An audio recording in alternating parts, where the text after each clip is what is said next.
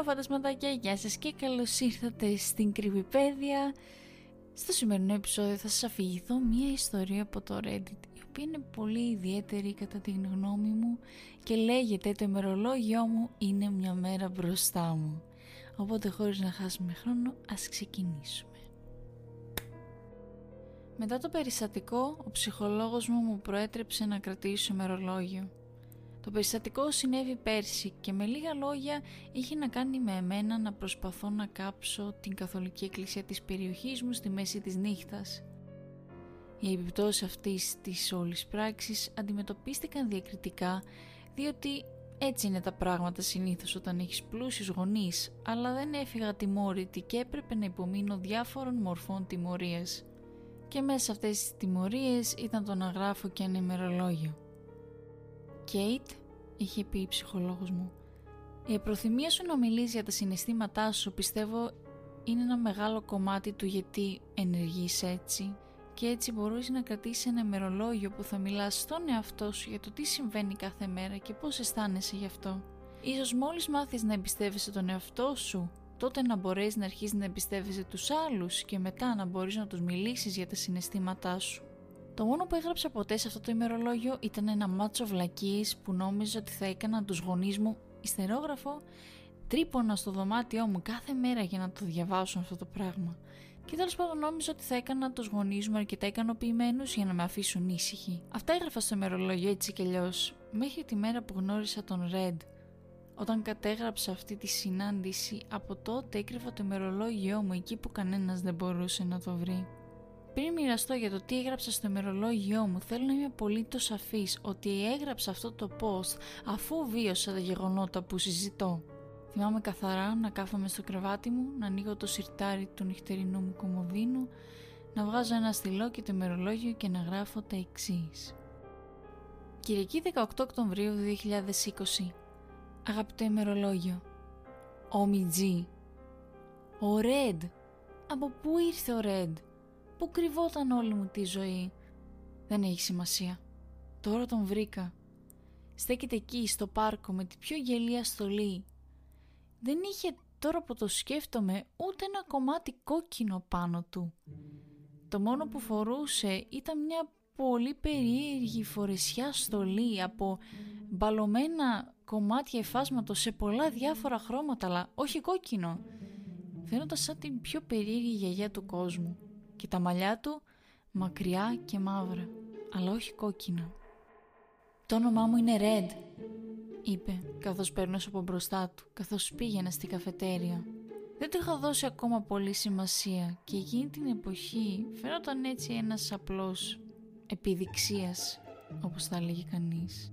Πώς λένε η ηλικιά μου; Σταμάτησα να περπατάω και γύρισα να τον αντικρίσω έτοιμη να τον σκυλοβρίσω. Πηγαίνω προς την καφετέρια, βιάζομαι. «Α, ώστε βιάζεσαι, ε, για την καφετέρια», Υποθέτω ότι αυτό είναι μάλλον ένα ακόμη αμερικάνικο πράγμα που πρέπει να κάνουμε. Πάντα να τρέχουμε από εδώ και από εκεί μες στη βαβούρα. Όλα βγάζουν νόημα. Κοίταξα το έδαφος, ο Πορέντ είχε τοποθετήσει ένα καπέλο ανάποδα το οποίο είχε 3 ή 4 δολάρια μαζί με κάποια ψηλά. Οκ, ποιο είναι το θέμα σου και τι κάνεις, ρώτησα αποφασίζοντας ότι αν δεν έδινε μια αρκετά καλή απάντηση θα συνέχιζα να περπατάω. Πολλά πράγματα νεαρή μου, πολλά πράγματα. Αλλά για σένα, για σένα θα σου δείξω τα πράγματα όπως πραγματικά είναι. Όχι όπως οι άνθρωποι προσποιούνται ότι είναι. Δεν είναι ένα ταλέντο που χρησιμοποιώ συχνά, αλλά κάτι σε σένα μου λέει ότι είσαι έτοιμη να δεις μέσα από όλα αυτά. Έχω δίκιο; Υπέθετα ότι ήμουν μέσα για ένα φτηνό μαγικό κόλπο ή κάτι τέτοιο, αλλά έπρεπε δυστυχώς να παραδεχτώ στον εαυτό μου ότι αυτό ήταν ήδη το πιο ενδιαφέρον πράγμα που μου είχε συμβεί εδώ και αρκετές εβδομάδες. «Ναι, έχεις δίκιο», είπα. «Ωραία, ωραία. Τώρα, κοίτα από πίσω σου». Ο Ρέντ έβγαλε το πολύχρωμο χέρι του και σημάδεψε έναν άντρα που έκανε τζόκινγκ στο πάρκο. Δεν υπήρχε τίποτα συνήθιστο στον τυπά Ήταν σε φόρμα, ήταν ελκυστικός, ντυμένος με μια μπλούζα που με τα βία συγκρατούσε τους μυς του και έσταζε από υδρότα, ακούγοντας μουσική ή ίσως απλά μια ηχογράφηση της φωνής του που λέει «Είσαι απίστευτος, τίποτα δεν μπορεί να σε σταματήσει». Γυρνάω πίσω στο Ρέντ. «Ε και λοιπόν, κοίταξες πραγματικά». Προσπάθησε ξανά. Αναστέναξα με απογοήτευση. Δεν ξέρω τι πίστευα ότι θα συμβεί, αλλά κοίταξα ξανά τον άνθρωπο. Τώρα ήταν σαν μια τεράστια μαϊμού. Ή το πρόσωπο μιας μαϊμούς και τα άκρα μιας μαϊμούς. Ήταν τιμένος με του ίδιου είδους παράλογη στολής που φορούσε και ο Ρέντ, σαν ένα μεγάλο αδέξιο καβούρι, παύλα κλόν, παύλα μαϊμού. Γέλασα, εν μέρει από σοκ, αλλά και εν μέρει από χαρά. «Πώς το έκανες αυτό» ρώτησα. «Αυτός ο άντρας είναι ο βοηθός έτσι και έχεις μια μαϊμού κρυμμένη στους θάμνους που άλλαξε όταν δεν κοιτούσα». «Καθόλου αγαπητή μου. Η μαϊμού είναι ο άντρας. Όπως υποσχέθηκα, σου έδειξα τα πράγματα όπως πραγματικά είναι. Είναι αυτό που πάντα υποπτευόσουν, έτσι δεν είναι» ότι ο κόσμος είναι γεμάτος από ανθρώπους που προσποιούνται ότι είναι κάτι που δεν είναι ότι μόλις αφαιρέσει τα προσχήματα, οι άνθρωποι είναι απλά ηλίθιοι πίθηκοι που περιπλανιούνται στη ζωή με ένα κομικά υπερβολικό τρόπο, χωρίς πραγματικό σκοπό. Μπορείς να αισθανθείς ότι είναι η αλήθεια. Βλέπεις άντρες και γυναίκες ντυμένους στη πένα, να πηγαίνουν στη ζωή με πολύ σοβαρότητα και αρχίζεις να αμφιβάλλεις για τον εαυτό σου. Αλλά δεν χρειάζεται πια. Έχεις δει την αλήθεια τώρα. Και για μια στιγμή πίστεψε αυτά που είπε. Αλλά όταν κοίταξα τον άνδρα για τρίτη φορά ήταν μόνο αυτό. Ένας άνδρας που πήγαινε για τρέξιμο αργά το πρωί. «Όχι σοβαρά, πώς το έκανες αυτό» «Θα ήθελες να δεις ακόμα πιο βαθιά» «Ναι», είπα, χωρίς δισταγμό. «Τότε έλα πάλι αύριο, ίδιο μέρος, ίδια ώρα». «Θα το κάνω», είπα. Μετά θυμήθηκα ότι είχα σχολείο. «Βασικά, δεν μπορώ. Μήπως θα είσαι εδώ αργότερα, το απόγευμα» Σίγουρα, θα προσπαθήσω να είμαι. Προς το παρόν όμως πρέπει να πηγαίνω. Ο Ρέντα έσκυψε, έβγαλε τα λεφτά από το καπέλο του και τα γέμισε στη τσέπη του. Ένιωσα μια ξαφνική ενοχή καθώς δεν είχα μετρητά για να ανταμείψω αυτόν τον άνθρωπο που με διασκέδασε τόσο πολύ. «Λυπάμαι», είπα. «Αλλά δεν έχω καθόλου χρήματα πάνω μου. Μόνο μια πιστοτική. Θα φέρω λίγα αύριο, το υπόσχομαι». «Μην το σκέφτεσαι, νεαρή μου», είπε ο Ρέντι στριφογυρίζοντα το καπέλο στον αέρα και πιάνοντάς τα επιδέξια πάνω του στο κεφάλι του. Ελπίζω να σε δω αύριο. Μεταγύρισε και έφυγε μέσα από το πάρκο. Στεκόμουν εκεί για πολύ καιρό, γεμάτη απορίε, προσπαθώντας να καταλάβω πώς το είχε κάνει. Στο τέλος αποφάσισα ότι δεν είχε σημασία και πήγα στη καφετέρια. Καθώς περίμενα στην ουρά, άρχισα να φαντάζομαι τους ανθρώπους γύρω μου ως κλόουν πυθίκους, το ίδιο με τον άνθρωπο που έτρεχε στο πάρκο. Έπρεπε να κρατήσω το χέρι μου πάνω από το στόμα μου για να μην ξεσπάσω σε γέλια. Τώρα είμαι στο κρεβάτι και δεν έχω σταματήσει να σκέφτομαι τον Ρεντ όλη μέρα. Το μαγικό του κόλπου ήταν πιθανότατα η μεγαλύτερη χαρά της ζωής μου. Σίγουρα το καλύτερο πράγμα που μου έχει συμβεί εδώ και χρόνια. Ανυπομονώ να τον ξαναδώ και να ανακαλύψω τι άλλο με επιφυλάσσει. Αμφιβάλλω αν κάτι μπορεί να ξεπεράσει αυτό που έχει ήδη κάνει, αλλά θα δούμε. Εν τω μεταξύ δεν μπορώ να μην συγκρατήσω τον ενθουσιασμό μου και πρέπει να περιμένω κιόλας μέχρι αύριο μετά το σχολείο. Εκτός κι αν... Εκτός κι αν δεν πάω θα μπλέξω αλλά τι σημασία έχει; Είναι ένας κόσμος γεμάτος κλόν μαϊμούδες. Ποιο είναι το χειρότερο που μπορούν να μου κάνουν; Να μου πετάξουν καμιά πίτα στη μούρη; Και έτσι ήταν η μέρα που έγραψα πραγματικά στο ημερολόγιό μου και το έκρυψα σε ένα παλιό λούτρινο αρκουδάκι που βρήκα στο πίσω μέρος της δουλάπας μου. Το επόμενο πρωί ξύπνησα γεμάτη ενέργεια έχοντας αποφασίσει να παρατήσω το μάθημα και να συναντήσω τον Ρέντ στο πάρκο. Δεν ήθελα να μην τον προλάβω και να χάσω ό,τι κόλπο και αν είχε στο μυαλό του να μου δείξει. Ο Ρέντ στεκόταν στο ίδιο μέρος με πριν, αλλά όταν πλησίασα είδα ότι ήταν λυπημένος. Τώρα, επιτέλους, είχε λίγο κόκκινο πάνω του, αν και ήταν τα μάτια του που θα έπρεπε να ήταν λευκά. Προφανώς έκλαιγε. «Τι συμβαίνει» ρώτησα όταν ήμουν αρκετά κοντά. «Λυκιά μου, δεν περίμενα να σε δω τέτοια ώρα» είπε σκουπίζοντας τη μύτη του με το πολύχρωμο μανίκι του. «Κάθριν» είπα. «Το όνομά μου είναι Κάθριν. γιατί κλαις» «Κάθριν, υπέροχο όνομα. Συγχώρεσέ με αγαπητή μου. Τρινούσα μόνο για το γεγονός ότι με λίστεψαν. Κάθε δεκάρα που κέρδισα έφυγε. Δεν ήταν πολλές, αλλά με αυτά τα έβγαζα πέρα. Ίσως όχι. Τέλος πάντων, δεν έχει σημασία όμως τώρα που είσαι εδώ. Ήρθα προετοιμασμένη με δύο χαρτονομίσματα των 100 δολαρίων που τα έκλεψα από το πορτοφόλι του πατέρα μου. Εντάξει, δεν είναι κιόλας εδώ το καταλάβαινε. Έριξε ένα στο καπέλο του Ρεντ. Αυτό είναι για χθες. Και έχω άλλο ένα για σήμερα. Υποθέτοντας ότι έχεις ένα καλό κόλπο για μένα. Είσαι πολύ ευγενική, Κάθριν. Πολύ ευγενική. Α, πρέπει να φτιάξω ένα καλό. Αλλά θα σου θυμίσω, δεν είναι κόλπα. Δεν έχουν καμία σχέση με αυτά. Δεν θα ξεγελούσα ποτέ, Κάθριν. Τους άλλους, ναι, φυσικά. Θα τους θάμπονα τραβώντας ένα κουνέλι από το πουθενά ή κάνοντας μια μπάλα να πετάει από κύπελο σε κύπαλο. Φτηνές αυταπάτες. Αλλά για σένα, μόνο την αλήθεια. Μόνο τα πράγματα όπως πραγματικά είναι. Ένα λεπτό... OK, okay. ορίστε και ο ίδιος τυπάς που έτρεχε και χθες. Είσαι έτοιμη; Ναι, τότε κοίτα. Γύρισα το κεφάλι μου, περιμένοντας να ενθουσιαστώ ξανά, αλλά αυτό που είδα με σόκαρε. Απίστευτα. Ο άνθρωπος του jogging αυτή τη φορά δεν εμφανίστηκε ως κομικός πίθηκος, αλλά ως κάποιος που ήταν νεκρός εδώ και καιρό. Με τη σάπια σάρκα του να κρέμεται και να φαίνονται τα κόκαλά του περιτριγυρισμένος από σκουλίκια και σμήνοι εντόμων που τον έτρωγαν. Αυτό και μόνο ήταν αρκετό να με κάνει να γυρίσω πίσω αλλά αυτό που έστειλε το μυαλό μου να στριφογυρίζει στα όρια της τρέλας ήταν ο τρόπος που κινούνταν. Δεν ήταν όπως στις ταινίες όταν οι νεκροί ξαναζωντάνευαν και προχωρούσαν περίεργα με περίεργο έλεγχο του σώματός τους αλλά τουλάχιστον είχαν κάποιον έλεγχο.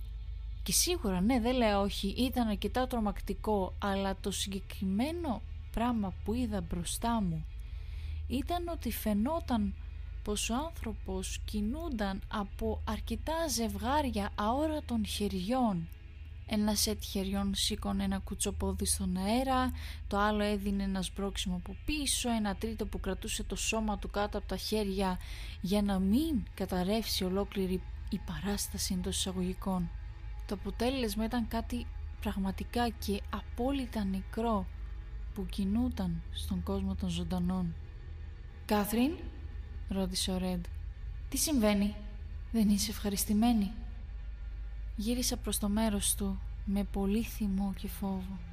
«Είναι απέσιο», είπα. «Μα αγαπητή μου, θα με κάνεις να κλάψω ξανά. Νόμιζα ότι μοιραζόμασταν μια συμπάθεια για την αλήθεια, έτσι δεν είναι». «Δεν είναι αυτή η αλήθεια», είπα, δείχνοντας πίσω μου, αλλά πρόθυμη να κοιτάξω ξανά προς αυτή την κατεύθυνση. «Μα είναι», σε ένα πιο θεμελιώδες επίπεδο αυτοί οι άνθρωποι που βλέπεις γύρω σου δεν είναι τίποτα άλλο από τροφή σκουλικιών που ελέγχονται από προσωρινά ώρα της δυνάμεις που μετακινούνται χωρίς πνεύμα από το σημείο Α στο σημείο Β μέχρι να γίνουν πολύ βαριά και πρισμένα για να μετακινηθούν πια. Πίστευα ότι θα ήθελες να το δεις αυτό. «Χάσω από μπροστά μου», είπα και τσαλάκωσα το άλλο χαρτονόμισμα των 100 δολαρίων και το πέταξα στη μούρη του. Έφυγα κρατώντας τα μάτια μου στο έδαφος προσπαθώντας να μην καταρρεύσω. Στο μυαλό μου μπορούσα ακόμα να φανταστώ τον νεκρό άνδρα να αναγκάζεται να τρέχει καθώς αποσυντήθονταν. Κάποια στιγμή κοίταξα ψηλά και στην πορεία είδα ένα άλλο νεκρό άτομο. Αυτή τη φορά φαινόταν να ήταν γυναίκα. Τα ρούχα της ήταν βαμμένα μαύρα και καφέ με τα δικά της υγρά. Κινούνταν προς τα εμπρός με έναν περίεργο φύσικο τρόπο πολύ τσαπατσούλικο. Τότε η δυσοσμία με χτύπησε και ξανακοίταξα το πάρκο και είδα ότι ήταν γεμάτο με νεκρούς, κάνοντας, συνεχίζοντας την άμυαλη δουλειά τους. Δεκάδες από αυτούς, πηγαίνοντας από άκρη σε άκρη, καθώς μπρόχνονταν από αόρατα χέρια. Έτρεξα σπίτι και όταν άνοιξα την πόρτα με χαιρέτησε η μητέρα μου, αν και ευτυχώς δεν φαινόταν νεκρή. «Κέιτ», τέληξα τα χέρια μου γύρω της και άρχισα να κλαίω. Λυπάμαι πολύ, θρύνησα, σχετικά με τον τρόπο που σκέφτηκα, το πώς ήμουν, για τα πάντα. Σσσ, είπε η μητέρα μου. Όλα θα πάνε καλά. Η μαμά είναι εδώ. Είμαι εδώ για σένα. μετά από μια μακρά συνεδρία με τη μαμά μου, στην οποία κράτησα τις λεπτομέρειες αραιές, κατευθύνθηκα στο δωμάτιό μου. Ήθελα να βγάλω τα σωθικά μου στο ημερολόγιό μου. Όχι μόνο για τα πέσια πράγματα που μου είχε δείξει ο Ρέντ, αλλά για όλα τα πράγματα που τώρα συνειδητοποίησα ότι ήταν αλήθεια για τον εαυτό μου. Πήγα στην τουλάπα, ένιωσα τριγύρω μέχρι που βρήκα το παλιό μου αρκουδάκι και έβγαλα το ημερολόγιο. Το πήγα στο κρεβάτι μου, όπου ετοίμασα μερικά μαξιλάρια και καταστάθηκα για να γράψω την επική εξομολόγησή μου. Γύρισα όλες τις σελίδες, μέχρι που έφτασα στην προηγούμενη μέρα. Κυριακή, τη μέρα που γνώρισα τον Ρέντ. Καθώς γύρισα τη σελίδα, είδα ότι ήταν ήδη συμπληρωμένη. Σήκωσα το μερολόγιο μέχρι το πρόσωπό μου και το στραβοκοίταξα. Ήταν ο δικός μου γραφικός χαρακτήρας και με το δικό μου στυλ. Αγαπητό ημερολόγιο, σήμερα ήταν χάλια. Έτσι ακριβώς σκόπευα να ξεκινήσω την ομολογία μου. Περίγραψα ακριβώς τη μέρα μου, ξεκινώντας από τον ενθουσιασμό που είχα αισθανθεί βλέποντας ξανά τον Ρεντ και τελείωνε με μένα να έρχομαι στο δωμάτιό μου και να τα γράφω όλα. Όταν τελείωσα το διάβασμα έκλεισα το μερολόγιο, σηκώθηκα και το έβαλα στο αρκουδάκι. Προσπάθησα να μην το σκέφτομαι. Για τις επόμενες τρεις μέρες ήμουν υπόδειγμα πολίτη. Παρακάλεσα τον διευθυντή με απόλυτη σοβαρότητα για άλλη μια ευκαιρία. Έκανα όλα τα μαθήματά μου και έτρωγα όλα μου τα λαχανικά. Βλέποντας αυτά τα πτώματα να τρέχουν γη με είχαν ταρακουνήσει πάρα πολύ άσχημα. Ξαφνικά η ζωή μου φάνηκε αξιόλογη, ακόμα και αν αυτό σήμαινε ότι έπρεπε να κάνω όλα τα πράγματα που μου φαινόντουσαν γελία και άσκοπα. Στο τέλος της τρίτης μέρας της ανασχηματισμένης ζωής μου, την πέμπτη, αποφάσισα να ξανακοιτάξω το μερολόγιό μου. Είχα παραμερίσει το προηγούμενο περιστατικό ως τέχνασμα του μυαλού μου. Πρέπει ίσως να έγραψα αυτό το μερολόγιο ζαλισμένη και μετά τον επέστρεψα στον εαυτό μου να το ξέχασα τελείως. Αλλά δεν υπήρχε καμία λογική εξήγηση για το τι ακολούθησε. Άνοιξα το μερολόγιο και γύρισα στη τελευταία καταχώρηση. Ήταν την Παρασκευή 23 Οκτωβρίου που σημαίνει το μέλλον. Ήταν πάλι γραμμένο στη γραμματοσυρά μου με το δικό μου στυλ. Ήταν μια μακριά φλίαρη παράγραφος για το πόσο ο πατέρας μου έπαθε καρδιακή προσβολή. Ήταν μη τη φόρα, έγραψα, αλλά και πάλι με έκανε πολύ χάλια. Τον είχα επισκεφτεί στο νοσοκομείο κατά τη διάρκεια του γεύματος και έτρωγε φρούτα. Αλλά έμοιαζε με όλους αυτούς τους ανθρώπους στο πάρκο. Νεκρός, να είναι γεμάτος με σερνόμενα σκουλίκια, με κάποια δύναμη να σηκώνει το νεκρό του χέρι και να σμπρώχνει αμήχανα μια κουταλιά φρούτα στο στόμα του. Και όταν ανοιγόκλεισα τα μάτια μου ήταν πάλι ζωντανός. Μετά είχα γράψει εκτενώς για το πώς δεν ήθελα να πεθάνει ο πατέρας μου και πώς δεν ήθελα να πεθάνει κανείς για το πόσο φοβισμένη ένιωθα. Τα διάβασα όλα αυτά σε κατάσταση σοκ, αλλά ακόμα και στο τέλος ήταν αδύνατο να εξηγήσω το πώς έγινε. Το φθηνό μαγικό κόλπο του Ρέντ είχε μπει πολύ βαθιά στο μυαλό μου. Φανταζόμουν πράγματα που δεν είχα συμβεί, αλλά όταν την Παρασκευή ο πατέρας μου έπαθε μια μη θανατηφόρα καρδιακή προσβολή και τον επισκέφτηκα στο νοσοκομείο, όπου μου φάνηκε νεκρός για μια στιγμή, όπως είπα, δεν υπήρχε καμία λογική εξήγηση. Ο πατέρας με επέστρεψε το Σάββατο και παρά το γεγονός ότι μόλις έφτασε σε απόσταση ίντσες από τον θάνατο, νομίζω ότι ήταν σε καλύτερη κατάσταση από μένα. Για να το θέσω ήπια, είχα πολλά στο μυαλό μου. Υπήρχαν τα οράματα των πτωμάτων που μου είχε δείξει ο Ρέντ, τα οποία με στήχιωναν σε τυχαίες στιγμές όλη μέρα και στα όνειρά μου. Μετά το καρδιακό γεγονός του πατέρα μου που μου οδήγησε να σκέφτομαι βαθύτερα για το πόσο έθραυστα και πολύτιμα ήταν όλα, Στη συνέχεια φυσικά υπήρχε το γεγονός ότι το αμένο ημερολόγιό μου κατά κάποιον τρόπο αυτό συμπληρωνότανε μια μέρα μπροστά και παρόλο που όλα αυτά ήταν αρκετά άσχημα υπάρχει και κάτι ακόμα. Ήταν ένα συνέστημα στο στομάχι μου και στο λαιμό μου. Μια σκέψη που κρύβεται στο πίσω μέρος του μυαλού μου. Ότι αυτό που μου είχε δείξει ο Ρέντ ήταν πιο αληθινό από την πραγματικότητα την ίδια και ότι υπήρχαν πράγματα πιο αληθινά από αυτό και ότι ήταν όλα απέσια. Κοιτούσα μια σκιά και θα φαινόταν να έχει περισσότερη ουσία από ότι αυτήν που την έφτιαχνε και διαισθανόμουν ότι περιείχε βάθη που κανείς δεν καταλάβαινε ή ήταν ικανός να καταλάβει. Πέρασα το μεγαλύτερο μέρος του Σαββάτου στο δωμάτιό μου μόνη, προσπαθώντας να συγκρατηθώ, αλλά νιώθοντας πάντα στα πρόθυρα να ξεσπάσω. Ξέδαψα μερικά χάπια που μου είχαν συνταγογραφηθεί, αλλά είχα αρνηθεί να τα πάρω και τώρα κατάπια δύο από αυτά. Αλλά όταν αυτά δεν κατάφεραν να κάνουν τίποτα, τρύπωνα στα χάπια των γονιών μου και έψαχνα στο ντουλάπι μέχρι που βρήκα κάτι πιο δυνατό. Και αν όλα τελείωναν εκεί, νομίζω ότι θα μπορούσα με το καιρό να τα βγάλω πέρα. Τα χάπια έκαναν το τρικ τους και με έβγαζαν νοκάουτ. Ξύπνησα αργά το πρωί της Κυριακής. Ένιωθα προστατευμένη, λες και τίποτα θα μπορούσε να με βλάψει. Και τότε αποφάσισα ότι θα ήταν καλή ιδέα να ξανακοιτάξω το ημερολόγιό μου. Δεν θα μπορεί να σε βλάψει, είπα στον εαυτό μου. Και τώρα κάθομαι στο κρεβάτι μου για ώρες, τρέμοντας. Το μόνο που ξέρω είναι ότι όταν άνοιξα το ημερολόγιο αυτό ήταν που με περίμενε στη τελευταία σελίδα.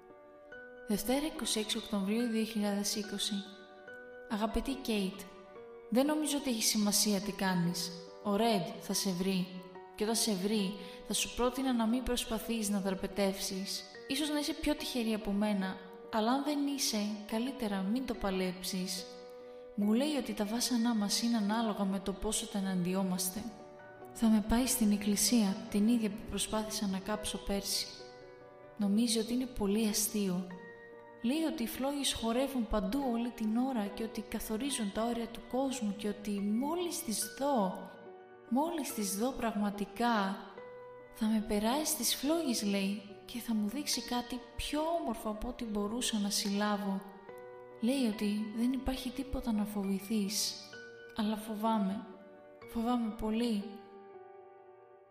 Και δυστυχώς παιδιά το επεισόδιο φτάνει στο τέλος του. Ούτε εγώ συνειδητοποίησα πότε προχώρησε η ιστορία και τελείωσε και πραγματικά είχα δυσαρεστηθεί αλλά μου φάνηκε τόσο ενδιαφέρουσα ιστορία με το ότι υπάρχει κάποιος και σου δείχνει την εντός εισαγωγικών πραγματικότητα της πραγματικότητας και σου δείχνει μια έτσι πολύ περίεργη και τρομακτική ε, μεριά της πραγματικότητας και να κάθεσαι και να τα βλέπεις αυτά μπροστά σου. Γι' αυτό θεώρησα ότι αυτή η ιστορία ήταν αρκετά ενδιαφέρουσα και ελπίζω να σας άρεσε, ελπίζω να τη χαρήκατε και ναι, ευχαριστώ πάρα πολύ που καθίσατε και το ακούσατε. Θα χαρώ πάρα πολύ να ακούσω τα σχόλιά σας, τη γνώμη σας, το οτιδήποτε στο Instagram, παπάκι κρυπηπέδια και ό,τι χρειαστείτε μόνο θα είναι κάτω στην περιγραφή. Σας εύχομαι καλό βράδυ, καλή συνέχεια, να προσέχετε και θα τα πούμε την επόμενη Παρασκευή σε ένα ακόμα επεισόδιο της Κρυπηπέδια. Bye bye!